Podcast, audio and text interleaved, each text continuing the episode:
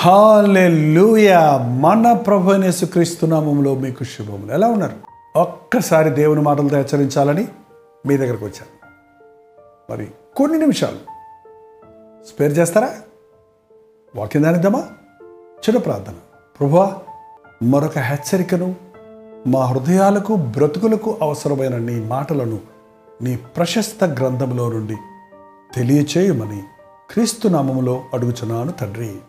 ఒమెయిన్ రోజు ఒక చిన్న ధ్యానాన్ని చేస్తున్నాం.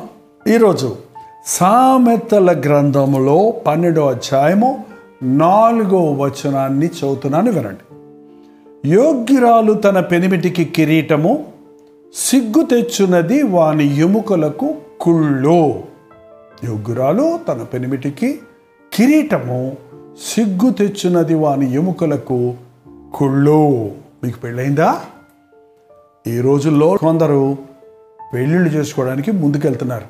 మంచిది.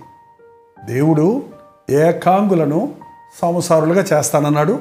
నరుడు ఒంటరిగా ఉండటం మంచిది కాదని సాటి అయిన సహకారిని చేసినవాడు కూడా ఆయనే. కానీ మన వివాహం అన్ని విషయములలో ఘనమైనది అని గుర్తించకుండా బాహ్య సంబంధమైన విషయాలకు ప్రాముఖ్యత ఇచ్చి వివాహాలు చేసుకునే వాళ్ళు బ్రతుకంతా వేదన పాలవుతున్నారు. ఇక్కడ ఒక మాట ఉంది చూడండి. యోగ్యురాలు తన పెనిమిటికి కిరీటము సిగ్గు తెచ్చినది వాని ఎముకలకు కుళ్ళు. కనీసం కిరీటం లేకపోయినా పర్వాలేదు కానీ శరీరానికే కుళ్ళుగా ఉన్న స్త్రీ వలన ప్రయోజనం ఏంటి వివాహం విషయంలో యోగ్యురాలు ఎవరో అనేది ఎలా తెలుస్తుంది? ఈ రోజున చాలామంది ఈడు చోడు బాగుందా? కట్న కానుకలు దొరుకుతున్నవా? అందమో సౌందర్యమో ఉన్నదా? అన్న విషయాలు ప్రాముఖ్యత ఇస్తున్నారు కానీ గుణాన్ని గురించి సుగుణాలను గురించి తెలుసుకోవాలని ఆశిస్తం లేదు. అమ్మ ఏం చదివింది? అని అడుగుతారే కానీ బైబిల్ చదివిందా? అని అడగరే. బైబిల్ చదివే స్త్రీ గుణవతిగా ఉంటుంది. దైవ భయం కలిగిన వ్యక్తిగా ఉంటుంది. దేవుని వాక్యాన్ని చదివేవారు యోగ్యులవుతారు. గుణవతి అయిన భార్య దొరుకుట అరుదు అట్టిది ముత్యముల కంటే శ్రేష్టమైనదని కూడా దేవుని వాక్యంలో మనం చూస్తున్నాం. దేవుని ఎందు భయభక్తులు కలిగిన వారు తన భర్తను కూడా గౌరవిస్తుంది. కానీ భర్తను అవమానపరిచేవారు భర్తను విసిగించేవారు ఒకవేళ భర్తలో బలహీనుడైతే మరింతగా అతన్ని హీనపరిచేవారిగా ఉండటం కుటుంబాలు కూలిపోతాం ఈరోజు చూస్తూ ఉన్నాం. జ్ఞానవంతురాలు తన ఇల్లు కట్టును మూడు రాళ్ళు తన చేతులతో తన ఇల్లు ఊడబెరుకును అని కూడా దేవుని వాక్యలో చదువుతున్నాం కదా. అంతేకాకుండా మరి అనేకులు ఈ రోజుల్లో మరి స్త్రీలు ఎంతో గయ్యాళితనానికి గురైపోతున్నారు. ఏంటండి? ఈక్వల్ అయిపోయారు కదా మీరు సంపాదిస్తున్నాం మేము సంపాదిస్తున్నామని. అందుకే దేవుని వాక్యం ఉంది ఇరవై ఒకటో సామెతలు ఇరవై ఒకటి తొమ్మిదిలో గయ్యాలితో పెద్ద ఇంట ఉండుట కంటే మిద్దె మీద ఒక మూల నివసించటం మేలు.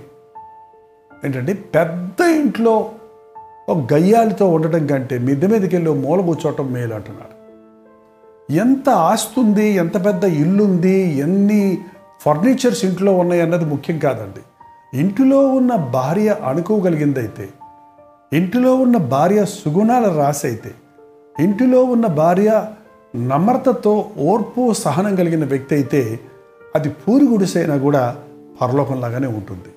కానీ చాలామంది ఈ విషయాన్ని గుర్తిస్తలేదు ఇంకో మాట ఉంది అక్కడే. పంతొమ్మిదవ వచనంలో ప్రాణము విసిగించు జగడగంటితో కాపురము చేయుట కంటే అరణ్య భూమిలో నివసించటమే.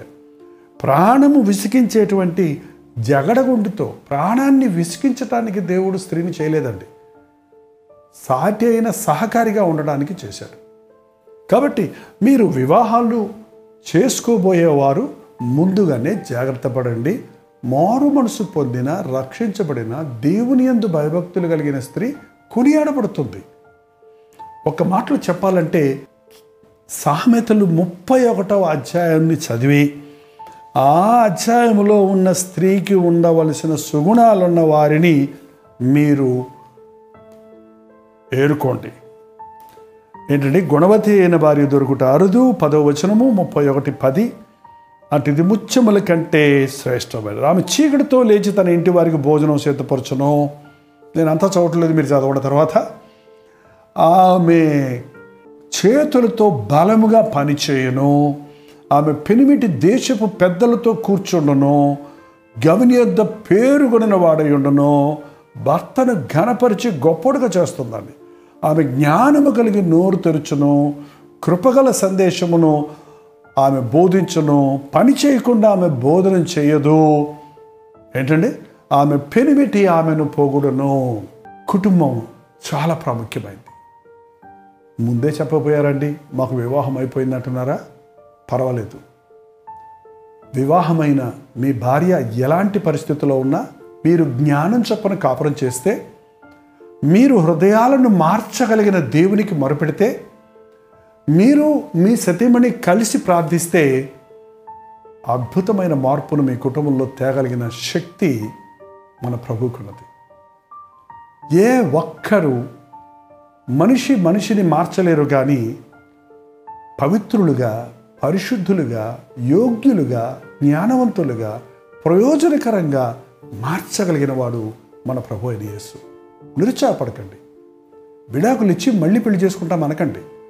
నీ భర్త నీ భార్య ఎలాంటి వారైనా ఇప్పటికైనా మీరిద్దరూ సమాధానపడి ఇద్దరూ కలిసి దేవుణ్ణి వేడుకోండి. మీ కుటుంబం పరలోకం అయిపోద్ది. ప్రార్థన చేసుకుందాం.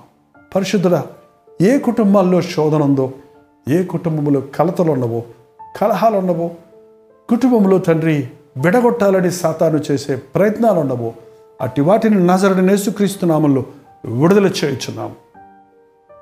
ఇంతవరకు నీ కృపలో నాయన దంపతులుగా చేర్చబడిన వారందరూ నీ ప్రేమ సమాధానాలు కలిగి జ్ఞానము కలిగి జీవించినట్లు ఇది మొదలుకొని నీ పరిశుద్ధాత్మ కార్యమును ప్రతి కుటుంబంలో జరిగించము. వివాహముల కొరకు సిద్ధపడుతున్నవారు దేవుని చిత్తమును ఎరిగి యోగ్యమైన వారితో వారి వివాహములు జరిగి నిన్ను స్తుతించి సంతోషముగా నీ సాక్షులుగా ఉండటకు సహాయం చేయమని క్రీస్తునామలు అడుగుచున్నాము తండ్రి. ఆమెన్. మన తండ్రి అయిన దేవుని యొక్క ప్రేమయు కుమారుడైన క్రీస్తు యొక్క కృపయు ఆదరణకర్త అయిన పరిశుద్ధాత్మ యొక్క సహవాసం. అక్కడక్కడ ఉండి ఈ చిన్న సందేశాన్ని ఆలకించిన మీకందరికీ ఇప్పుడును సదాకాలమును తోడై ఉండునుగాక. ఆమెన్. దేవుని స్తోత్రం నిరుచాపడకండి ప్రభుకు పెట్టండి ప్రతి విషయంలో సాయం చేస్తారు. మరొక ఎపిసోడ్తో మళ్ళీ కలుసుకుందాం.